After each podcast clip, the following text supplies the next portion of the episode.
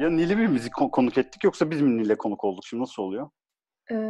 Yani konuk etsem salonda ederim ya.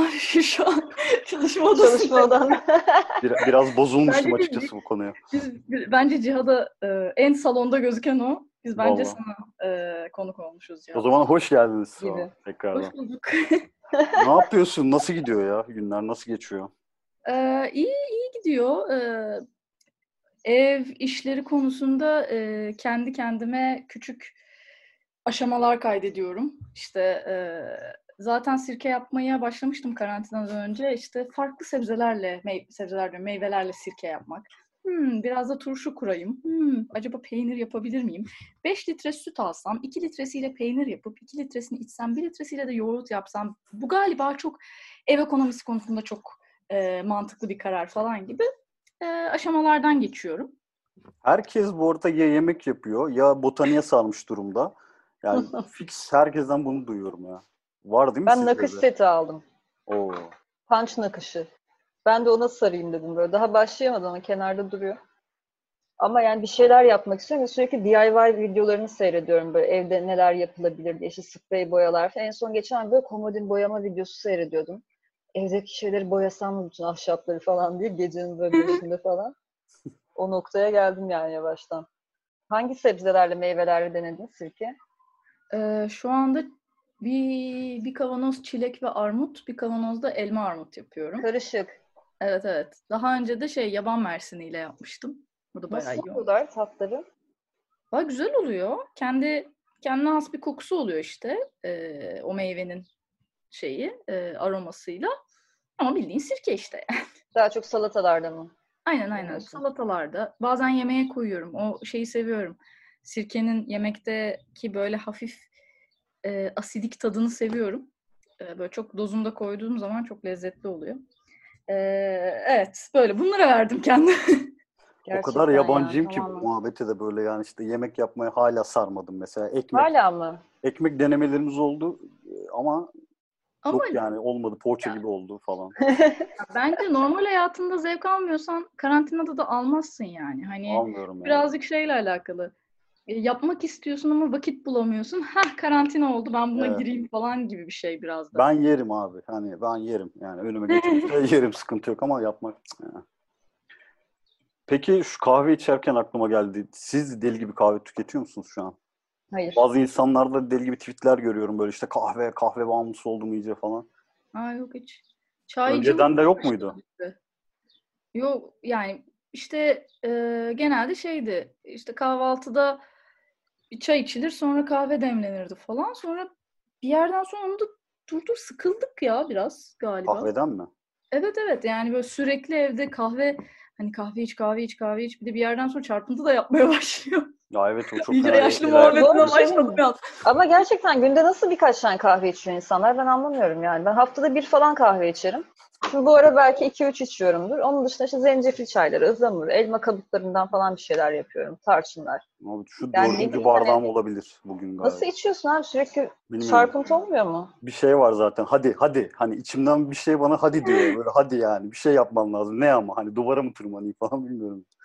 Bu arada çarpıntı biraz şeyle de değişiyor galiba. Demleme yöntemi, işte o an aç olup olman, işte atıyorum demlerken ne kadar kahve koyduğun, kahvenin ne kadar taze olduğu falan gibi bir sürü şeyi var.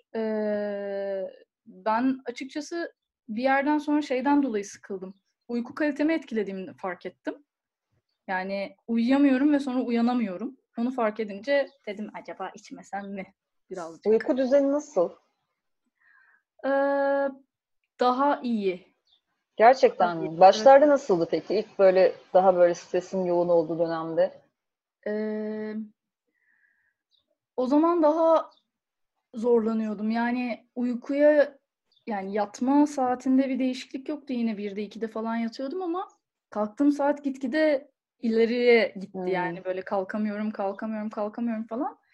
Sonra beni aslında birazcık albüm süreci kurtardı. Yani hakikaten insan neden kalkacağını bilmeyince yani böyle kalkmak için bir sebep bulamayınca kalkamıyor. Yani o kadar niye kalkayım ki diyor belki de. Ya evet yani o kadar disiplinli bir insan da değilim. Hani böyle bir özel bir sebep olmadığı sürece sonsuza kadar uyku moduna geçmeye meyil başlıyor. O da yani böyle içten içe bir suçluluk doğurmaya başlıyor. İkisi birbirine etkiliyor. Suçluluk duydukça iyice kalkamıyorsun.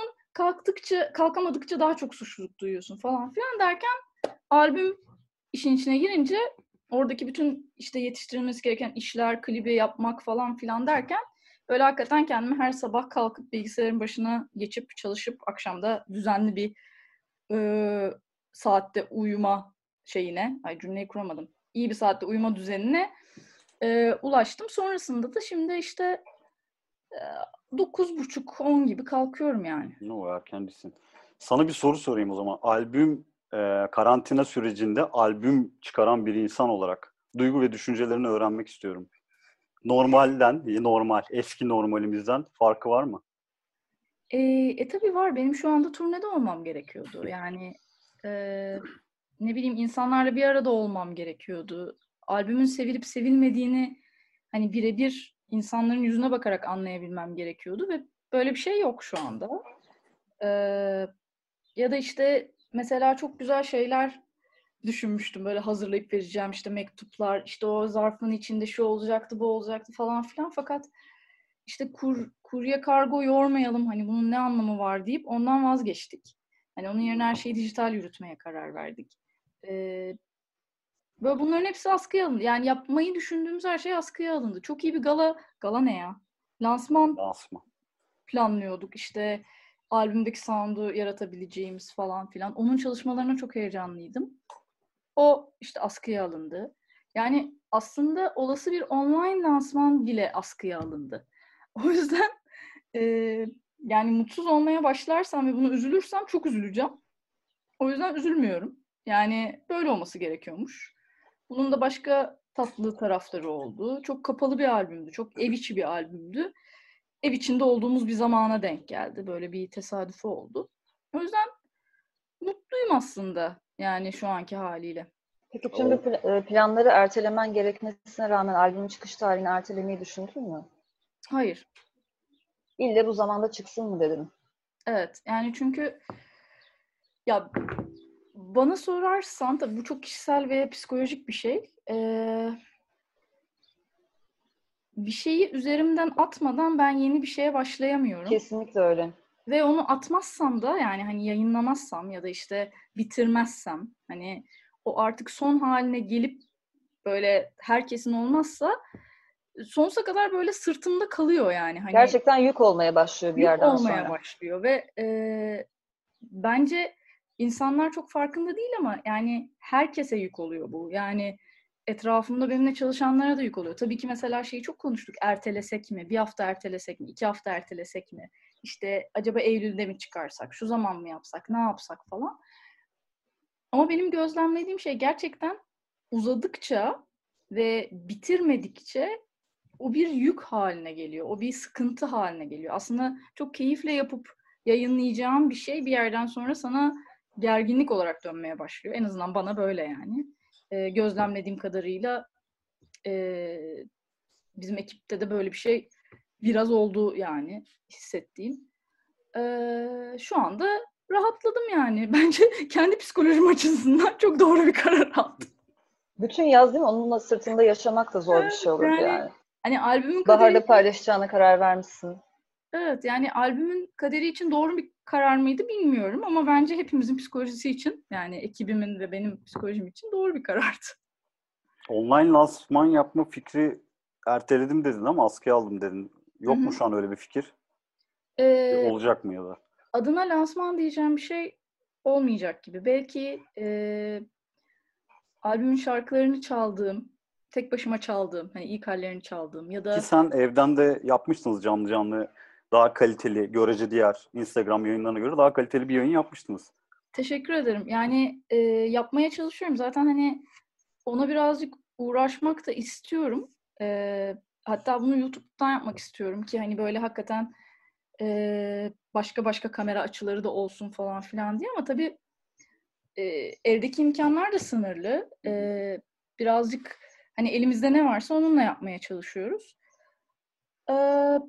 Lansman meselesi de şey oldu yani albümde adı geçen herkesin olmadığı bir şeye lansman demek bana çok doğru gelmedi. İlk başta ben de böyle çok heveslendim. Hani ay online lansman yapalım, ben şarkıları söyleyeyim falan gibi ama yani haksızlık gibi oluyor bir yandan. Hani Berkay'la falan konuştuk bunu. Bu kadar emek var, bu kadar ilmek ilmek örülen şeyler var yani albümde. Hani onların hepsini yok sayıp benim sadece şarkıyı ukuleleyle çalıp söylediğim bir versiyonu bence lansman diyemeyiz. Bir yandan şey de yapmak istemedim. 5 kişinin yan yana durduğu bir görüntü vermek de istemedim insanlara. Yani ne kadar birbirimize güvensek de, yani birbirimizin sağlık durumuna güvensek de doğru bir görüntü değil yani. Hani teşvik açısından da. Bana da hoş gelmiyor böyle. Ya. Evde kal kampanyalarının yürütüldüğü bir yerde işte böyle 2'den fazla insanı gördüğüm zaman böyle çalan bir garip geliyor yani. O evet, zaman arttı bir zaman yani içinde. En başlarda sanki geliyor. Tek kişiydi. Tek kişi ya da 2 kişi maksimum. Hı-hı. Ama bugünlerde tamamen grup halinde işte 4-5 kişilik performanslara rastlamaya başladım ben de. Evet yani bilmiyorum, belki de olabilir artık, belki de güvenlidir, bilmiyorum. Hani şu dakikadan sonra çok da bir şey diyemedim. Hani nasıl diyeyim? Zaten normalleşme yani başlıyor bir yandan. Çünkü. Evet, sürekli bazı insanlar işlerine gidiyorlar zaten. Yani bu da iş olarak düşünüldüğünde belki 5 kişinin bir araya gelmesi normaldir. Evet falan gibi. Ben ama de kararsızım de, ama. Yine de işte bir de zaten 5 kişi bir araya gelsek bile yine o sound çıkmayacak. Yani onun için benim yayları organize etmem lazım. Çok daha fazla insan. Kuşluları çalacak birinin olması lazım falan filan. Yani hani bir sahneye hazırlanmak gibi olmayacak. O yüzden de hani İçinden lansman kelimesini çıkarıp hani böyle bir şey gibi ilk yani şarkıların çalıyoruz işte muhabbet ediyoruz falan filan gibi bir şey yapalım dedik. Bir ihtimal belki Berkay'la ya da hani Berkay Can ben ya da belki ben tek başıma çalabilirim. Bakalım yani onun üzerine hala düşünüyoruz ama çok bir şey planlamamaya çalışıyorum çünkü planladığım şeyler olmadı. Peki sonbaharda bir fiziksel bir lansman konseri için hazırlık yapıyor musunuz? Yoksa önümüzü göremiyoruz aslında bir yandan sonbaharda ne olacağına da dair mi diyorsunuz? Şu anda zaten aslında Mayıs'ın 27'sindeydi bizim lansman konserimiz. Onu sonbahara aldık yani resmi olarak. Hı-hı. Ertelemiş olduk ama tabii bilmiyorum ne olacak. Yani en basitinden bizim bu 27 Mayıs'a atıyorum mekanlar açılsa, atıyorum her şey normalleşse bile biz prova yapamamış olacaktık. Bizim çok ciddi bir prova sürecimizin olması lazım şu anda. Çünkü canlı kaydetmedik. Her şeyi üst üste kaydettik. Kaydettikçe bir şeyleri belirledik falan filan. Biz bu şarkıları hiç bir arada çalmadık yani hani aynı anda. Hepimiz şarkıda ne olduğunu biliyoruz ama grup dinamiği başka bir şey. Orada bir iş bölümü yapmamız lazım. Hani oraları daha tasarlamadık. O yüzden bir iş yükü var aslında. Bizim stüdyoda hakikaten kapanıp böyle bir ay falan bir şeyleri netleştirmemiz gerekirken tamamen evlere kapandığımız için her şey askıya alındı yani. Ama peki, bir yandan da sürekli sen konuşmayacaksın diye gireyim dedim vardı. Sürekli bir uyumlanma süreci gerektiriyor yani. Önceki planlar bir şekilde suya düştü. O zaman bu durumda şunu şöyle yapalım, bunu böyle yapalım. Evet. İnsanın gerçekten yaratıcılığını tetikleyen bir süreç içindeyiz bence bir yandan. Öyle bir tarafı var tabii yani. Kısıtlamalar hakikaten yeni çözümler doğuruyor. Doğurmak zorunda kalıyor insan yani yeni çözümleri. Yani evet bir yandan da çok yorucu ama. Şeyi merak ediyorum ben. Yani bu sürecin şimdi öngöremediğimiz bir şeyin içerisindeyiz. İşte atıyorum 1 yıl, 1,5 yıl daha böyle randımanlı olarak konser verilemeyecek bir ortamda bir müzisyen olarak mesela kafandan bir şeyler geçiyor mu? Şunu yaparım. Hani hayatta kalabilmek adına başka yollar arama şeyin var mıdır? Bu başka bir şeyler de olabilir. Başka bir iş de olabilir. Ya da işte müziği bu şekilde yaparak evet hayatta kalabilirim gibi bir kafamda bir şeyler oluyor mu? Yoksa hayır zaten bu normali dönecek bir şekilde kafası mı yani? Yo tabii ki aklıma bazı şeyler geliyor. Bazı fikirlerim oluyor. İşte ne yapabilirim, ne edebilirim? Hani bazı avantajlarım var, bağımsız olmak gibi. Yani haliyle stream gelirleri ya da işte hani bazı başka kullanım bedelleri direkt bana geliyor ve ben bunu arkadaşlarıma dağıtabiliyorum falan filan. Yani böyle bir bir kendi içimizde sürdürülebilir bir sistemimiz var aslında ama tabii ki konsersiz çok o kadar da sürdürülebilir olmuyor. Bilmiyorum, hani birazcık da zamana ve neler yapabildiğime, neler yapabileceğime bakıyorum. Çok konsersiz kaldığımız, konserlerimizin iptal olduğu başka zamanlar da oldu. Çok üzücü zamanlar oldu. Tek elden gelen şey gibi düşünüyorum. Yani moral bozmayıp, hani üretmeye devam edip, çalışmaya devam edip, hani sahneye çıktığımda daha iyi olmaya çalışayım mesela bu dönemde falan gibi şeyleri düşünüyorum. Yani bir de ne şu kadar dönem bağımsız kalmak sanki daha bir artıymış gibi geliyor bana. Yani o telif gelirlerine en azından sahip olmak diyeyim yani. Yani tabii mesela telif gelirlerine her türlü sahipsin ama yani meslek birliği teliflerine. Yani bir label'la anlaşıp işte telif gelirlerinin belli bir miktarını vermektense yani, diye söyleyeyim. Yani şöyle, galiba birazcık şeye bağlı. Sanatçıya, sanatçının yapmayı sevdiği ve sevmediği şeylere, uğraşmak istediği ve istemediği şeylere, sanatçının ekibine. Yani şimdi benim çok büyük bir şansım var. Ben 2014'ten beri hemen hemen aynı ekiple çalıyorum. Ve biz beraber büyüdük. Yani ekonomik olarak da beraber büyüdük.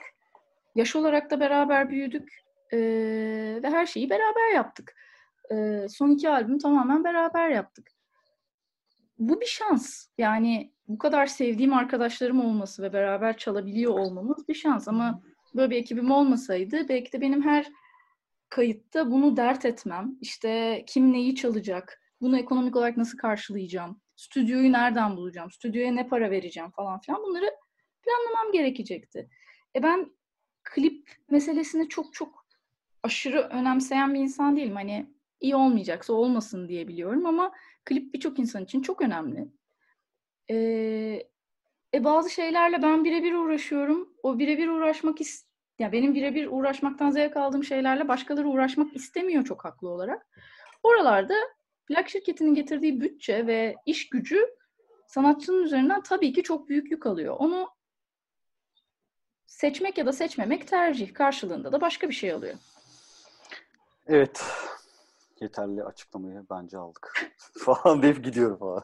Çok uzun konuştum. Aşk olsun.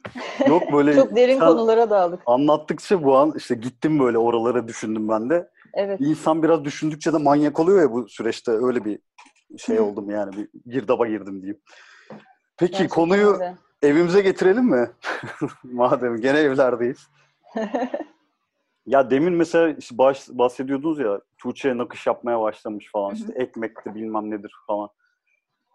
Mesela keşfettiğiniz bir şey oldu mu? Evet, evde ben bunu yapabiliyormuşum ya da işte yıllardır yapamadığım şeyi yaptım dediğiniz şey oldu mu? İşte kitap okuyamıyordum, okudum gibi basit bir örnek vereyim. Ben kitap okuyamıyorum. Şu an okuyamıyorum. Eskiden yani karantinaya girmeden daha iyi okuyordum. Odaklanama bu problemi mi? Bilmiyorum. Olmuyor yani. Başka bir illaki böyle bir herhalde şey gibi oluyor. Kitap okumak biraz daha hareketsiz yapmanız gereken bir şey ya. Gün boyu hareket ettiğin zaman onu belki daha kolay yapabiliyorsun. Ama gün boyu hareket etmediğin ve evde olduğun zaman yine koltukta oturup hareketsizce kitap okumak biraz zor geliyor. Onun yerine kalkayım, yemek yapayım, mutfağı toparlayayım, işte şunu yapayım, bunu yapayım ya da bilgisayarda bir şeyle uğraşayım. Hani etkin bir şeyle uğraşayım. İşte ne bileyim, çizim yapayım, animasyon öğreneyim falan gibi. Başka şeylere odaklanıyorsun. Bilmiyorum. Hani karantinadan önce çok daha rahat okuyordum ben. Ben senelerdir rahat kitap okuyamıyorum. Yani fiziksel olarak okuyamıyorum. İnternetten çok rahatlıkla makaleler okuyabiliyorum. Onlara odaklanabiliyorum ama ne zaman kitap okusam, çok da sarsa, böyle daha başlamışım, müthiş bir kitap, çok acayip keyif alıyorum. Bir anda kendimi evin içine kalkmış dolaşırken buluyorum ve o aradaki zaman kayıp. Yani ben o kitabı neden bıraktım, nasıl kalktım, sebep neydi falan hiçbir fikrim yok yani. Herhalde çok uzun süre böyle oturup bir şeye odaklanmaktan, hani orada bir sorunum var diye tahmin ediyorum. Herkesten duyduğum fix şeydi bir de yani ev işleri bitmiyor. Hani hep bir ev işi hali değil mi? Böyle işte çamaşır, gerçekten bulaşık, inanılmaz temizlik, hep bir döngü var yani. Bu biraz ya, şeyden herhalde. Normalde en azından hani haftanın bazı günlerinde dışarıdaydık, dışarıda yiyorduk, içiyorduk. Şimdi bütün o yeme içme işini de evde halledince zaten günde 3 öğün yemek koyup kaldırmak falan. Onun dışında işte gün istediğiniz çay, kahve vesaire ve korkunç bir bulaşık ve şey yemek yapma durumu çıkıyor. Dışarıdan sipariş vermiyor musunuz? Hiç. Bize? Hiç. Biz de vermedik. Biz onu biraz kırdık galiba ya. Yani bir iki kere böyle bir kaçamak yaptık. Ama şey işte bilemiyorum yani. Ama hani 60 günlük bir süreci düşünürsek 60 günü geçtik herhalde şimdi. Bir iki kere hiç iyiydi. Hiç bu kadar yemek yapılmamıştı yani hakikaten. Yani çok zor. Bu arada bugün bize şarkılar da çalacak bir iki tane. Aa, evet. Unuttuk onu bak. Acaba unutmadan böyle çok da ilerlemeden bir tanesini dinlesek mi? Benim bir sürprizim var o zaman.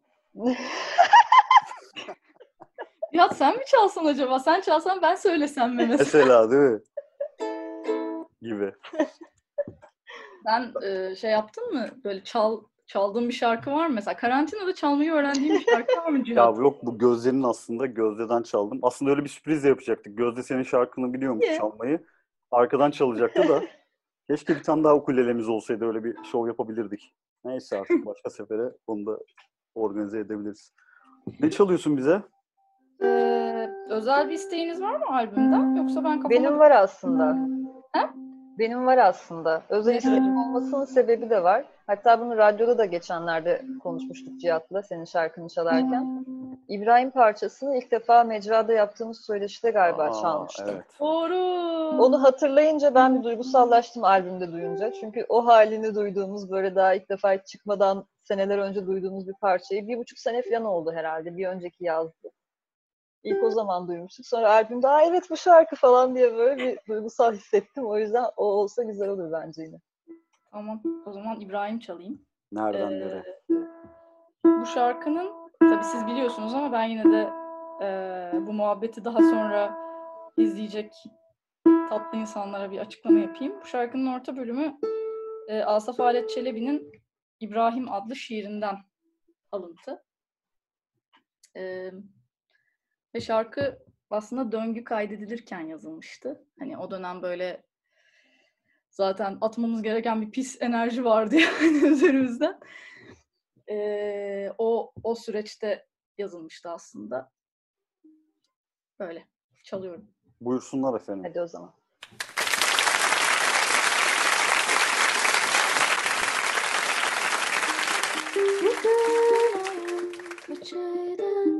Kuru günlerin belki başıydı. Beni kurtarman lazımdı. Beni kurtarman lazımdı. Bildiğimiz bir yokuştan, bilmediğimiz bir yere doğru ıslanarak koşarken biraz durmamız lazımdı. Dursak geri dönebilirdik, durmadan o iş olmazdı. Ve belki vesileyle şu yokuştan uzaklaşmak lazımdı.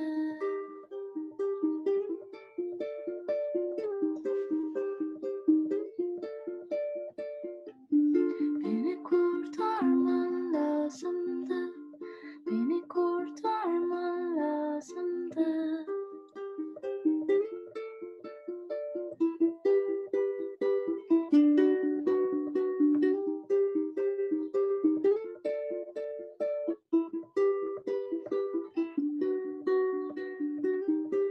Asma bahçelerinde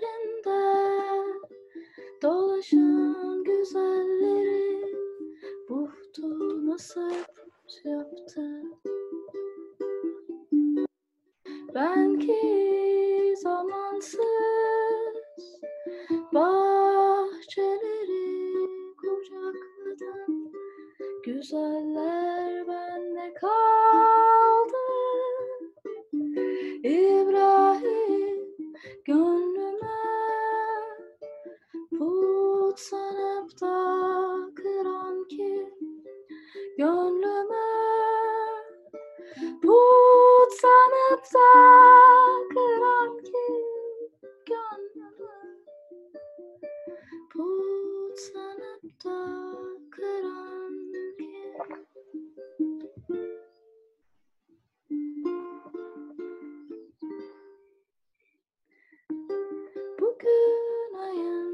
parçaydı. Kuru günlerin belki başıydı. Beni kurtarman lazımdı. Beni kurtarman lazımdı. Beni kurtarman lazımdı. Beni kurtarman lazımdı. Efendim, alkışlar. Buradan alkışı şöyle yapıyoruz. Tabii bu yönüne gitmiyor galiba da alkış efektiyle. Ben de buradan görebiliyor muyum? Hı? Ben de. Evet. Bunlar ama kayıda gitmiyormuş. Şu an böyle reaksiyon emojileri yolluyoruz birbirimize. Göremiyorsanız şaşırmayın. Reaksiyonumu göstermek için. Reaksiyonumuz çok zayıf ama ya. 2 tane reaksiyonumuz var. Evet, bir alkış ya. Bir tane de bu yani. İnsan diğer emojileri de görmek istiyor. Zoom evet, yetkilileri. Vesileyle hatırladım ki ben bu şarkıyı çok uzun zamandır tek başıma çalmamışım. O yüzden biraz cebelleştim aslında. Öyle mi? Belki en son orada çalmışsın. Yok. Yok, sonra çaldım yani de epeydir herhalde tek başıma çalmadım. Az önce şey diyordun. Şimdi normal şartlarda benim dışarıda olmam, insanların yüzüne bakarak şarkıların sevilip sevilmediğini ölçümleyebilmem gerekiyor diyordun. Peki hiç anlayabiliyor musun şu anda? Gelen tepkileri internet üzerinden mi takip edebiliyorsun? Sadece nasıl tepkiler alıyor albüm? Yani aldığım tepkiler güzel. Rakamlara baktığımız zaman rakamlar da düzgün diyeyim. Ama 2 şey var. Birincisi aslında bu benim birazcık da aceleciliğim. Yani her şey aslında bir yıl sonra anlaşılıyor. Eğer bu şarkılar sadece bir ay dinlenilip unutulacaksa hiçbir anlamı yok. Yani bir yıl sonra hala dinlenip dinlenmediğine bakıyor olmam lazım. Ya da şarkıların bilinip bilinmediğine konserlerde. Konserlerle ilgili yani bu süreçte yani böyle albüm çıktıktan sonra hemen heyecan veren şey şu oluyor. Geçen albümde de olmuştu.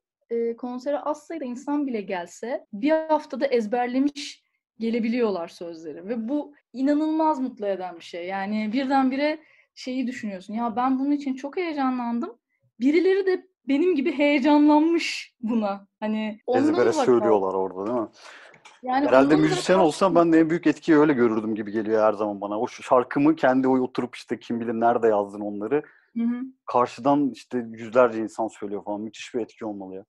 Bir de göz gözesin ya. Onun hissiyatı bambaşka bir şey yani. Evet yani yani göz göze gelmediğin sürece şeyi anlamıyorsun. Hani o kişi senin şarkınla bir hikaye yaşadı mı yaşamadı mı? Yani sadece dinleyici olarak değil, sen onun bir zaman dilimine eşlik ettin mi etmedin mi? O zaman diliminin bir anlamı var mıydı yok muydu? Bunları internetten anlamak mümkün değil yani. Evet, canlı yayınlarda mesela sürekli yorumlar akıyor, sürekli tepkiler, işte emojiler akıyor falan. Onlar mesela nasıl bir his yaratıyor? Bir konserdeki insanların gözüne baktığında ya da işte seslerini duyduğunda yaratılan, sende doğan hissiyatla aynı mı? Benzer mi? Bambaşka değil. O birazcık daha şey gibi. Yani bir yandan çok tatlı bir şey. Ama bir yandan da böyle konserde sürekli konuşan birileri de var gibi. Yani çünkü canlı yayın yaparken... Akıyor oradan değil mi? Böyle durmadan evet, yani ön kamerayla yapıyorsun. Bir de hani soruları da cevaplayayım falan diye düşünüyorsun. Fakat bu senin sürekli olarak çalarken gözünün yorumlara takılması demek. Yani böyle... bu da şeye benziyor hakikaten. Yani ben burada tek başıma çalıyorum. Herkes konuşuyor. Niye herkes konuşuyor falan diye. Ben de kesinlikle öyle hissediyorum. Yayına girdiğimde utanıyorum mesela yorum yapmaya, bir şey atmaya. Ya, o anda performans varsa mesela, yoksa sohbet halindeyse sanatçı eyvallah. Hani yine bir şeyler yazabilirim ama hani performans esnasında sanki böyle gürültü yapıyormuşum gibi falan geliyor. Ya tabii aynı şey değil yani. Hani bu sadece hissi böyle. Hani yorum bence çok tatlı bir şey.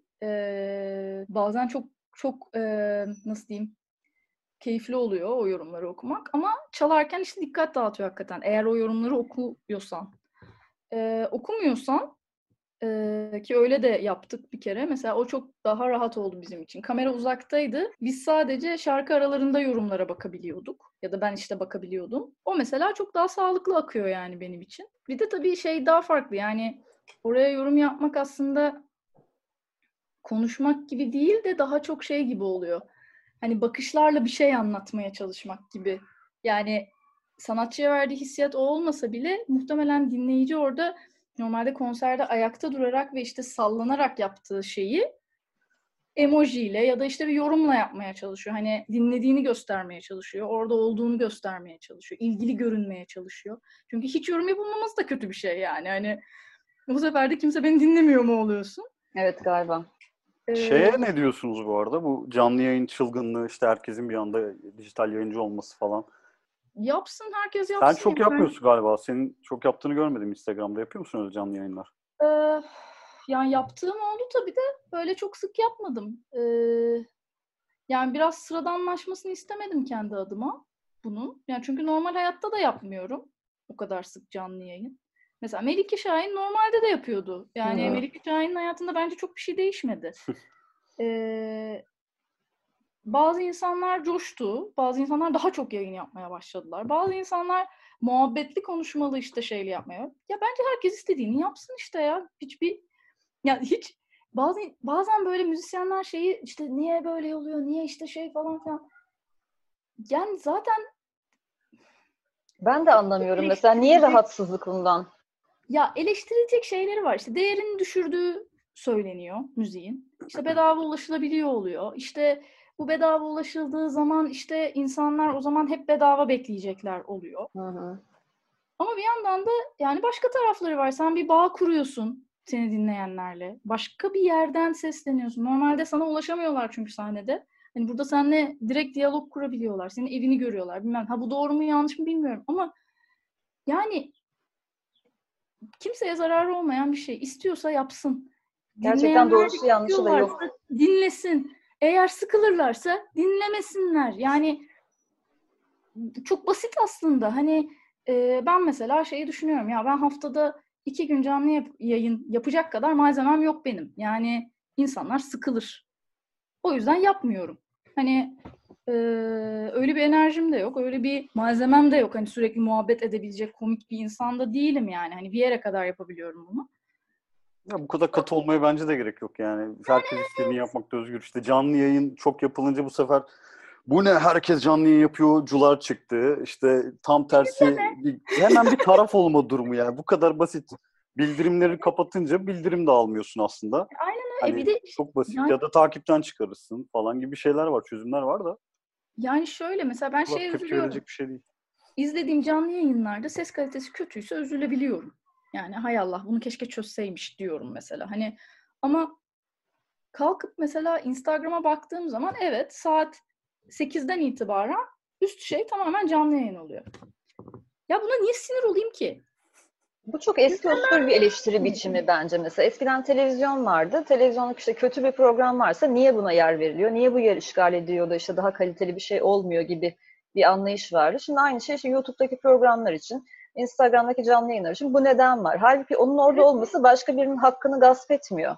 Ya da evet, o orada yani olduğu için başka birisi yayın yapamıyor değil yani. Evet, yani biri onu seçmiyor. Yani biri onu seçip oraya koymuyor. O adam onu yapıyor. Demek ki bir sürü insanla da bağ kuruyor. Yani bunu işte bu mücbir sebepleri de mesela çok eleştirenler oluyor. Ya sana ne? Bırak yapsın adamlar yani. Muhabbet etsinler, insanlar katılsın. Ne güzel ya. Bir grup insan çok mutlu. Niye, neden buna sinir oluyorsun yani? Orada hani bence şey geliyor ama iş. Hani bir şeyin ya da işte bir müzisyenin ya da işte bir programın yükselmesi bazı insanların her zaman zaten canını sıkmıştır. İşte onların hep şeydir ya, popüler olması eşittir zaten para kazanması. İşte hep bir göz vardır yani. Ben biraz ona bağlıyorum yani. Bir hype yarattığı zaman eleştiriler de beraberinde geliyor. Yani çok basit işte. İzleme. Olur biter her şey yani. Yani belki acaba orada iradeyi kendin kullanmak mı zor geliyor? Yani bunu izlemeliyim, bunu izlememeliyim gibi bir karar verme aşaması mı çok zorluyor acaba insanları? Şunu düşündüm şimdi ama aklıma geldi. Belki izlemek izlememek değil de şey sinir ediyor olabilir. Şimdi A kişisinin yanındaki B, C, D kişileri bunu izliyorlar ve komik buluyorlar ve sürekli bundan bahsediyorlar ve A kişisi bunu hiç komik bulmuyor. Mesela hani bu rahatsız edici bir şey olabilir o A kişisi için. Yani çünkü mesela ben Game of Thrones'tan sıkılıyordum. Herkes Game of Thrones izlediği zaman insanlarla buluştuğumuzda sadece bunun muhabbeti oluyordu. Savaş ne varmış abi hani bu dizide bu kadar diyordum yani. Yani evet, izlemeyin falan diyor muydu? Bu ne? Hayır ama her arkadaşlarımla buluştuğum günde bir hafta içinde işte 3 kere birileriyle buluşuyorsam onun birer saatin Game of Thrones muhabbetine gitmesinden sıkılıyordum yani. Evet. Bunun yani gibi bir şey olabilir belki. Bu olası bir şey yani. Hani buna bir şey demiyorum ama yani şey bana sıkıcı geliyor yani işte herkes canlı yayın yapıyor. Yani falan. Herkes konser veriyor. Versin. Yani bırak insanlar falan şeylerle buluşsun ya hani işte ama sponsorlu. Sen sponsorlu yapma. Yani sen başka bir çözüm bul. Hani şey ya da listene kaç mı yesin? Hani çok herkesin bir şey söylemeye ihtiyacı var ve herkes her şeyi çok iyi biliyor gibi hissediyorum. Çok sinirlendim. Beni çok gerçekten öyle. Ama ben de sinirleniyorum. Yani sosyal medyaya mesela bir işim yoksa girmiyorum. Yani kendime dair, işime dair bir şey paylaşacaksam giriyorum, paylaşıp çıkıyorum. Artık bakmıyorum. Çünkü sürekli her gün bir gündem var ve herkes o konuda çok bilgili. Herkes birilerini sürekli linç ediyor ve milletin işi gücü de yokmuş gibi. Hani biri mi linç ediliyor? İşte hemen oraya koşuyoruz, buna duyar kasıyoruz falan. Bugün konumuz bu. Hazır mı bekliyorsunuz? Yani gerçekten işiniz mi yok? Yani anlamıyorum bunu. Tuhaf bir yere doğru gidiyor bence. Herkes, şey değil bir de hani eleştirmek de değil. Çok bilmesini farklı bir şekilde dile getiriyor insanlar. Hayır. O kadar net ki yani onu biliyor ve ondan daha iyi bilen yok. Sen yanlış yapıyorsun ya da sen saçmalıyorsun falan gibi böyle bir linçe dönüyor o iş. O linç kültürü artık inanılmaz bir boyut almış. Ben her şeyi o kadar çok bilmiyorum yani mesela. Hani gündemde bir konu varsa ben o gün onu düşünmüyor oluyorum. O gün o benim hayatımda yer tutmuyor oluyor. Hayatımda başka şeyler var dediğin gibi yani belki peynir yapacağım girip belki bir şey yapacağım. Belki işte ne bileyim başım ağrıyor. Belki başka yani, bir derdim var. Hayatında yer sahibi de olabilir bir şeyler ama yani bunda her gün bir şeyin her konuda görüş bildirmesi gerekmiyor. Ya bu şey gibi aslında biz bunu çok konuştuk. Çünkü yapılan bazı yorumlar beni üzüyordu. Hani hakikaten üzülüyorum çünkü çok acımasız şeyler söyleyebiliyor insanlar. Ve böyle Berkay'la konuştuğumuz zaman Berkay şeyi söyledi. Ya bu insanların bilinçli yaptığı bir şey değil. Bu insanlar hani sanki kendi aralarında konuşuyorlar gibi ama bunu kamuya açık alanda yapıyorlar. Yani senin onu görüp görmeyeceğini belki düşünmüyor. Fakat sonra ikinci aşama oldu. İnsanlar beni etiketleyip yazmaya başladı. İyice arsızlaşmak öyle değil mi? Gerçi sosyal medyanın çıkışı ya. Ya mesela neden bir insan yani tanımadığın bir insana ya sorun değil. Bundan gerçekten artık etkilenmiyorum, alınmıyorum. Olabilir herkes beni sevmek zorunda değil ama tanımadığın bir insana gidip şey demezsin ya. Ben sana sinir oluyorum. Ya normalde sokakta gördüğünde yapamayacağım bir konuşmayı ya da işte tanıdığım bir insanla yapamayacağım bir konuşmayı yazarak yapmak bana çok tuhaf geliyor. Belki hani yaşlıyızdır. Belki bizim kuşaktan gelen bir şeydir. Böyle bir şey görmedik hani çok fazla. Onun etkisi olabilir. Ama şimdi mesela 18-6 inanılmaz acımasız ve her düşündüğünü anında yazabiliyor yani yorumlara. Evet yani şey var hakikaten. Hani hiç böyle bu söylediğim acaba karşıdaki için ne ifade ediyor bölümü hiç yok yani. Ama muhtemelen kendisi de o kadar etkilenmiyor. Yani belki biz çok etkileniyoruz. Ben artık hani şey olmuyorum. Artık gülüyorum falan hani. Okey falan deyip geçiyorum ama hani ilk başta şey çok zor bir şey ya. Yani sürekli gelip sana şey diyorlar yani sesinde işte şöyle. Okey. Peki falan işte şöyle sen at suratlısın falan. Yani mesela hiç ben normal hayatta hiç kimsenin bir arkadaşına ya da işte yolda karşılaştığı ünlü bir insana ya da işte ne bileyim iş ortamında birine böyle bir şey söylediğini duymuyorum. O zaman niye internette yazabiliyoruz yani? Bunu benim aklım almıyor hala. Biraz laf atmak gibi aslında ya. Yani kaldırıma oturup yoldan geçen. Aynen yani böyle kaldırıma çitleyip gerçekten. Klavye ona... delikanlılığı ya sonuçta zaten. Yani böyle salak falan. Sesin de bok gibiymiş falan diyor. Evet. Tamam öyle. Sen kimsin şarkı söylüyorsun be? Aptal falan gibi bir şey hakikaten yani. Öyle. İlkokulda falan oluyordu değil mi öyle şeyler? Bu aralar evet, eski Yeşilçam filmlerine çok sardık biz evde bu arada. Onları izliyoruz. Mesela aynı ortam orada. Bu sabah da şey Kapıcılar Kralı izledik falan. Orada böyle işte teyzeler var meraklı böyle ne dedi ne olmuş falan diye işte çekirdek yiyor falan. Onun gibi şeyler yani aslında. Ya orada var mesela Yeşilçam filmlerinde iyi söyledin gerçekten mesela ev partilerinde falan.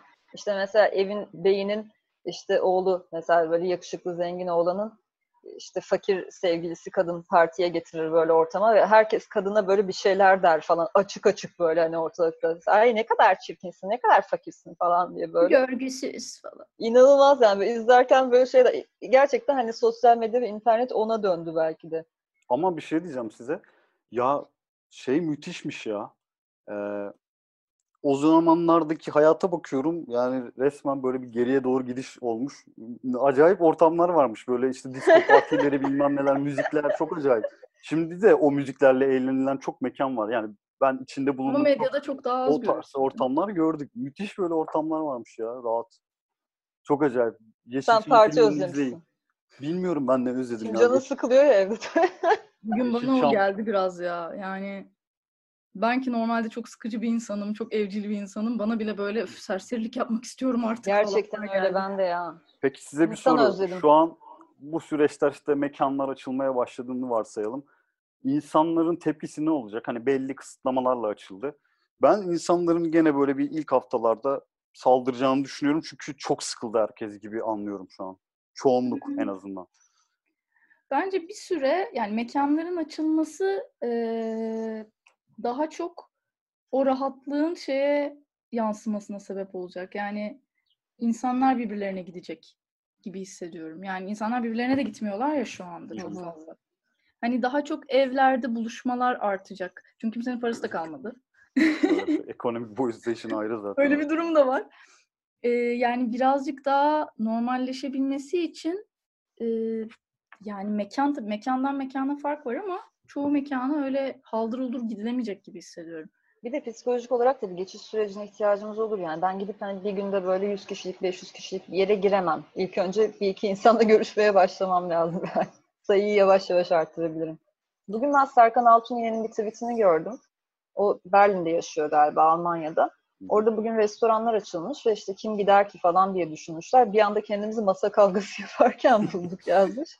Bizde de bence öyle bir durum yaşanabilir gibi geliyor. Çok bunaldı çünkü insanlar.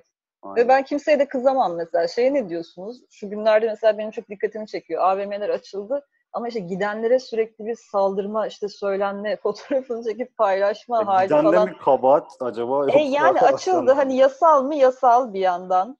Yani ben de gitmem bu arada, apayrı bir mevzu ama geçen mesela şöyle bir şey gördüm, konuşturmadım size ama çok böyle gerçekten sohbet etmeyi özlemişim arkadaşlar. Geçen işte Yıldız Silve şey diyor, kuaförler açılmış, kesinlikle gitmem, siz de gitmeyin. İşte ben sahneye bile çıkacak olsam diyor, saçımı kendim yaparım diyor. Mikrop kaynıyor her yer, kuaföre mi gideceğim diyor. Şimdi okey hani sen sahneye çıkabiliyorsun, oraya bir sürü insan izlemeye gelebiliyor, orası mikrop kaynamıyor. Ama kuaför mikrop kaynıyor. Şimdi herkes kendi işine ve ekmek parasına çok hassas. Ama başkalarının işi konusunda aynı hassasiyeti gösteremiyor kimse. Ben de mesela henüz kendimi kuaföre gitmeye hazır hissetmiyorum. Biraz daha vaktim var bence bunun için. Ama kimseye de gitmesin diyemem. Çünkü o kuaförlerin de ekmek parası peşinde olduğunu ve ne zorluklar dükkanlarını çevirdiklerini falan biliyorum yani. Ki senin için önemli bir karardır bu yani kuaföre gitmek. Evet evet bak kendim doğru. Saygı duyuyorum yani. Evet. Ben de gitmem yani. Şekil adam belli oldu. Herkes berbere gitti gibi gördüm ama ben. Yani bizim mahalle berberlerinde bayağı kuyruk vardı. Evet. Ya şey tarafı da var tabii. Yani orada o sorumluluğu, o virüs kapmama sorumluluğunu şeye veriyorsun. İnsanın kendisine veriyorsun. Ve doğru davranacağını, makul davranacağını varsayıyorsun. Ama yani AVM hakikaten çok riskli ve bu insanların AVM'den çıktıktan sonra kime risk oluşturmaya devam edeceğini de bilmiyoruz aslında. Hani öyle boyutları var. Oradaki çalışanların, ya zaten orada yanlış olan şey AVM'nin açılması en başta ama şimdi bir yandan da orada şey var, o zaman ekonomi kendini nasıl döndürecek? İşte bu insanlar nasıl maaş alacaklar? İşte bu dükkanlar nasıl kapanmayacak? Tamam ama biz bu insanları hasta mı edeceğiz? Yani çalışanları ne yapacağız? Çalışanların günahı ne? Niye oradalar şu anda? Niye o havalandırmayı soluyorlar yani? Bir yandan onlar işte da yani açılsın istiyorlar diye tahmin ediyorum. Çünkü tam maaşlarını alamıyor bir sürü insan. Her sektör için geçerli bir durum aslında bu. Ama işte sağlık mı, ekonomi mi olduğu zaman belli bir süreden sonra artık ekonomi tercih edilmeye başlanıyor yani. Ama yani yani AVM'ye gitmek meselesi, ya bireysel, evden çıkmayan birinin bence buna kızmasına gerek yok. Yani kendisini yani gitmeyelim yok çünkü. Gitmeyelim bile okey bence. Hani evet, doğru gitmeyelim. Bir uyarı olabilir ama bu öküzler, hayvanlar falan bu artık bunu görmekten çok sıkıldım. Gerçekten sürekli insanların birbirine hakaret etmesi, cahiller falan. Ya çünkü bölünmeye böyle çok açık yani. Bir toplumuz. Evet, doğru yani. Bir davranış değil AVM'ye gitmek. Değil yani. Hani evet. Ama o kişinin niye gittiğini de bilmiyoruz. Bir de yandan da parklar kapalı. Ne yapsın bu insanlar gibi bir tarafı da var bunun. Hani çünkü AVM'ler çok fazla insan için kamusal alan özelliği taşıyor. Ki zaten burada çok çarpık bir sistem var. Çok çok yanlış her şey yani ama bu yanlışın kızılacak insanları onlar değil. Yani bana da öyle geliyor. Yanlış bir hedef gibi geliyor yani insanlara kızmak. Ya bir de maskeyle gezmek çok zor bir şey ya. Bilmiyorum ne kadar en fazla taktınız ama yani böyle 1 saat falan takınca hele ki şu sıcaklarda falan müthiş yani. En zor maske takışımı ben 2 gün önce yaşamıştım. Market bilmem ne kapanmadan önce yapayım diye. Abi nasıl terler, nasıl böyle şu yani. Şu an 30 derece hava yani. Şu an çok zor. Evet sevgili arkadaşlar bayağı konuşmuşsunuz. Bitirmeyelim. Yani bitirmeyelim. Daha... Bayağı konuşmuşsunuz ya. Çok özlemiş. Ya çok özledim gerçekten. Dün bir şey izledim. Tantu Uç'a sohbet yapıyordu işte. Hem canlı performans hem sohbet. Kendi hesabından mıydı? Cava Grande'nin hesabından mıydı? Hatırlamıyorum ama şöyle bir şey söyledi. Mesela bugünlerde eğer her şey iptal olmamış olsaydı benim konserim olacaktı. Ama acaba kaç kişi gelecekti? Bir yandan da ben öyle bir şeyin sorumluluğunu almak istemem dedim. Ben konser yapacağım, oraya insanlar gelecek, hasta olacak. Bu beni biraz düşündürdü. Acaba bunun sorumluluğu sanatçıda mı? Yoksa senin az önce söylediğin gibi acaba herkes kişisel olarak sorumluluğunu alacak mı bundan sonra? Öyle olmalı gibi geliyor bana sanki. Herkesin durumdan haberi varsa, mesela eğer 2 ay önce henüz mekanlar kapanmadan önce bu konuyu konuşuyor olsaydık, belki mekanların ve sanatçıların bu konuda bir sorumluluğu olabileceğini düşünürdüm. Herkesin konudan haberi yoktu. Ya da işte yurt dışındaki durumu çok iyi takip etmeyenler burada neler olabileceğini kestiremiyor olabilirlerdi. Ama şu an herkes haberdarsa belki de herkesin kendi rızasıyla artık bunun iradesiyle sorumluluğunu almalı gibi geliyor. Yani yarın öbür gün acaba hani sen konser yaptın, birileri geldi, hasta oldu. Bunun sorumluluğu sende mi? Bana sanki değil gibi geliyor. Siz ne diyorsunuz? Ya orası çok zor. Yani şey gibi bir şey bu. Ya konser vermek bence her müzisyenin çok özlediği ve böyle ilk fırsatta yapmak istediği bir şey yani ve sonuçta bir mekan ya merak etme hiçbir şey olmayacak, biz her şeyi ayarladık, şöyle güvenli olacak, böyle güvenli olacak dediği zaman tabii ki müzisyen buna kanmak isteyecektir yani hani tabii ki tamam güvenlik sağlanıyormuş ben o zaman çalayım söyleyeyim falan diye hani çünkü istiyor yani bunu yapmak ister. Kaması var. Ama evet aması var yani bir yandan çok uzun bir süreç yani... yaşadığımız şey. Eğer hani 1-2 aylık bir durumdan bahsediyor olsaydık farklı konuşurduk ama eğer birkaç sene sürecek bir şeyden bahsediyorsak herkes risklerden haberdarsa orada gerçekten herkes kendi sorumluluğunu alacak gibi. Belki yani ya da başka çözümler bulunacak yani sağlığın ve güvenliğin sağlanması için çözümler düşünülecek. İşte daha fazla açık hava konseri verilecek. Daha büyük mekanlarda az sayıda insanın katıldığı konserler verilecek. Daha bilmem ne olacak, şöyle olacak. Belki sahneli online konserler verilecek. İnsanların evden izleyebileceği, belli bir para vererek izleyebileceği falan. Hı-hı. Yani bu sistemler, yani düşündüğün zaman daha 2 ay oldu. Yani 2 ay bir şeylerin tam anlamıyla adapte olması ve hemen bir sistemleşmesi için biraz erken gibi geliyor bana zaten. Tabii ki herkes kendince bir çözümler buluyor ama asıl çözüm bu iş uzarsa zaten şey yapar, hani ortaya çıkar. Tabii ki konser mekanlarını açmak da bir çözüm değil. O bir salma yani. Hani salalım gitsin şeyi aslında. Bilmiyorum valla futbol müsabakaları başlayacağına hala diretiyor. Başkan da açıklama yapmış onu gördünüz mü bilmiyorum da. Görmüyorum. Hani giden gider kalan sağlar bizimdir gibi bir şeye dönmüş yani. Ayıklarız onları falan. Çok güzel bir şey değil mi düşünce? Şey gibi yani konser verelim. Covid-19'ları ayıklarız boşver devam edelim. Hem seyirci hem müzisyenler biz devam ediyoruz. İşimizin başındayız falan gibi. Ya bir de şöyle bir şey de var tabii orada. Hadi diyelim izleyicinin şeyini kendi iradesine bıraktın seçimini. Yani izleyici ben hasta olma riskini göze alıyorum deyip gelmiş olabilir. Ama sen bu riski göze alıyor musun kendi adına? Yani sen bir futbolcu olarak, bir sporcu olarak, müzisyen, ben bir şarkıcı olarak ekibimin hasta olma riskini almak istemem. Hı-hı. Yani ya da o mekanda çalışan herhangi birinin hasta olması riskini almak istemem. Yani hadi diyelim dinleyicinin dediğim gibi şeyini, iradesine güvendik. Onlar hasta değil ya da hasta olup olmamayı işte çok umursamıyorlar. Bana ne olacak? Hani müzisyenlere ne olacak? Çalışanlara ne olacak? Ne bileyim, o mekanın havalandırmasının bağlı olduğu AVM'deki diğer insanlara ne olacak falan, hani bir sürü şey var bence bunun. Bir sürü çetrefil bir konu işte. Evet, evet yani hani şey gibi değil, hani sorumluluğunu almak isterdim istemezdim ile çıkılabilecek bir konu değil bence. Madem çıkamıyoruz bir şarkı daha dinleyelim ve artık kapatalım bence ya. Kapatmayalım mı? Böyle çok konuşuruz. Kapatıp tamam, en azından rekordu keseriz falan yani. İşte. Ya senin bir isteğin var mı? Ben kendi isteklerimi kendim çalabiliyorum. Mesela? Mesela bu ne notası bilmiyorum ama ona basabiliyorum gibi. O zaman tamam. Size tamam, herkese yetecek kadarın ilk halini çalayım mı? Olur. Sen nasıl istersen.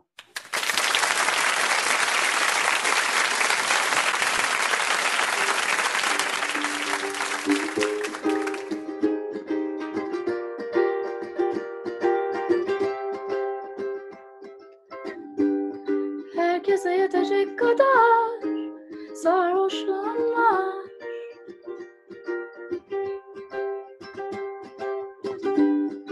Bugün altında dönüyor dün hiç bilmediğim dünyalar.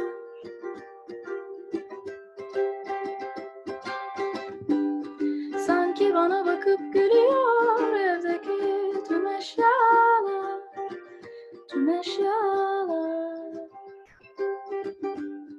Halbuki durmuştun delirmeden şu ana kadar, şu ana kadar. Hiç olmadı değil mi?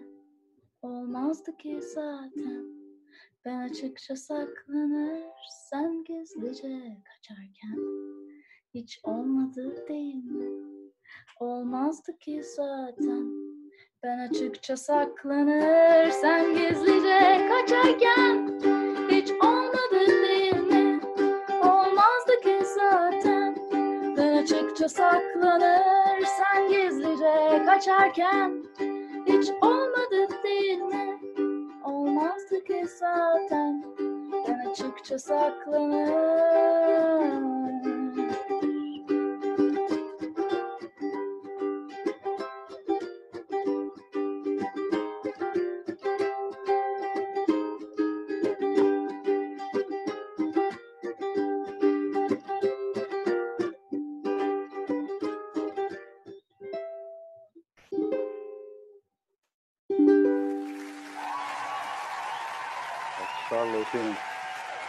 Buradan o oluyor mu ya? Buradan böyle bir coşku yaratabiliyor muyuz acaba? Yani şeyden iyi bence. Emojiden iyi. Değil mi? Evet. O çok şey ya. Şöyle bir reaksiyon alkışı. Yine de yapacağım. Müthiş. Evet, evet müthiş. Evet. Değişik güzel oldu bizim için de ya bence. Sohbetler işte ev sohbetleri böyle evden. Önümüzdeki günlerde de bunun belli bir gününü belirleriz biz. Her haftanın belli bir gününde böyle özlediğimiz bir arkadaşı alıp böyle sohbet ederiz gibi geliyor bana. Biraz arayı kapatmak da iyi oluyor aslında. Yani normalde bizim sektörde telefon hiç susmaz. Sürekli bütün gün herkes birbirini arar. Sürekli iletişim halindeyiz ve eve girmekle birlikte illaki rastlarsın falan. Evet, en azından bir yere gidersin. Haftada bir kere karşılaşırsın herkesle falan. Bir anda eve girip o şey kesilince biraz soğuk oldu. Herkes nerede bilmiyorum. Hani arayıp da sen iyi misin diye de sormuyorum kimseye ama umarım herkes iyidir bir yandan da. Evet yani yani kötü haber tabii daha hızlı ulaştığı için herkesin iyi olduğunu varsayıyorum ben de. O zaman kapatalım mı artık yavaştan? Biraz işin mi var evde? Hadi artık hadi. Yok şimdi videonun şu an bayağı bir saate yaklaşmışız tabii bunu en son hali ne olur bilmiyorum ama Bence Cihat biz konuşurken heveslendi biraz. Şimdi yemek yapmayı falan deneyecek. Değil mi? Deli gibi gidip mutfağa böyle. Hemen mutfağa koşacak. Börekler açmalar falan. Şey böyle 4 çeşit ekmek falan yapıyormuş. Çok teşekkür ederiz Nil. Ben teşekkür ederim. Büyük mutluluk. Albüm çıktı. Konuşma fırsatımız olmamıştı üzerine. Evet. En azından birazcık sohbet edebildik. Evet evet. Yani şey bir araya gelmek güzel oldu benim için. Şunu da diyeyim mi ya? Bunu çok özeniyordum ya. Videoyu da beğendiyseniz beğen tuşuna basın. Aman tanrım. Abone olmayı evet, ve evet. Basmayı unutmayın arkadaşlar. Öyleymiş. Biraz gaz vereceğiz çünkü YouTube'a. Vereceksek de bunları söylemek kesin ya. O şey otomatik geliyormuş zaten bu özellikler. Evet. Kanalıma hoş geldiniz demedin ama en başta. Aman tanrım. Sonraki videolarda hallederiz onu. Ben ayrıca çekerim onu. Çok sağ ol geldiğiniz için. Görüşürüz. Görüşmek üzere. Bye bye.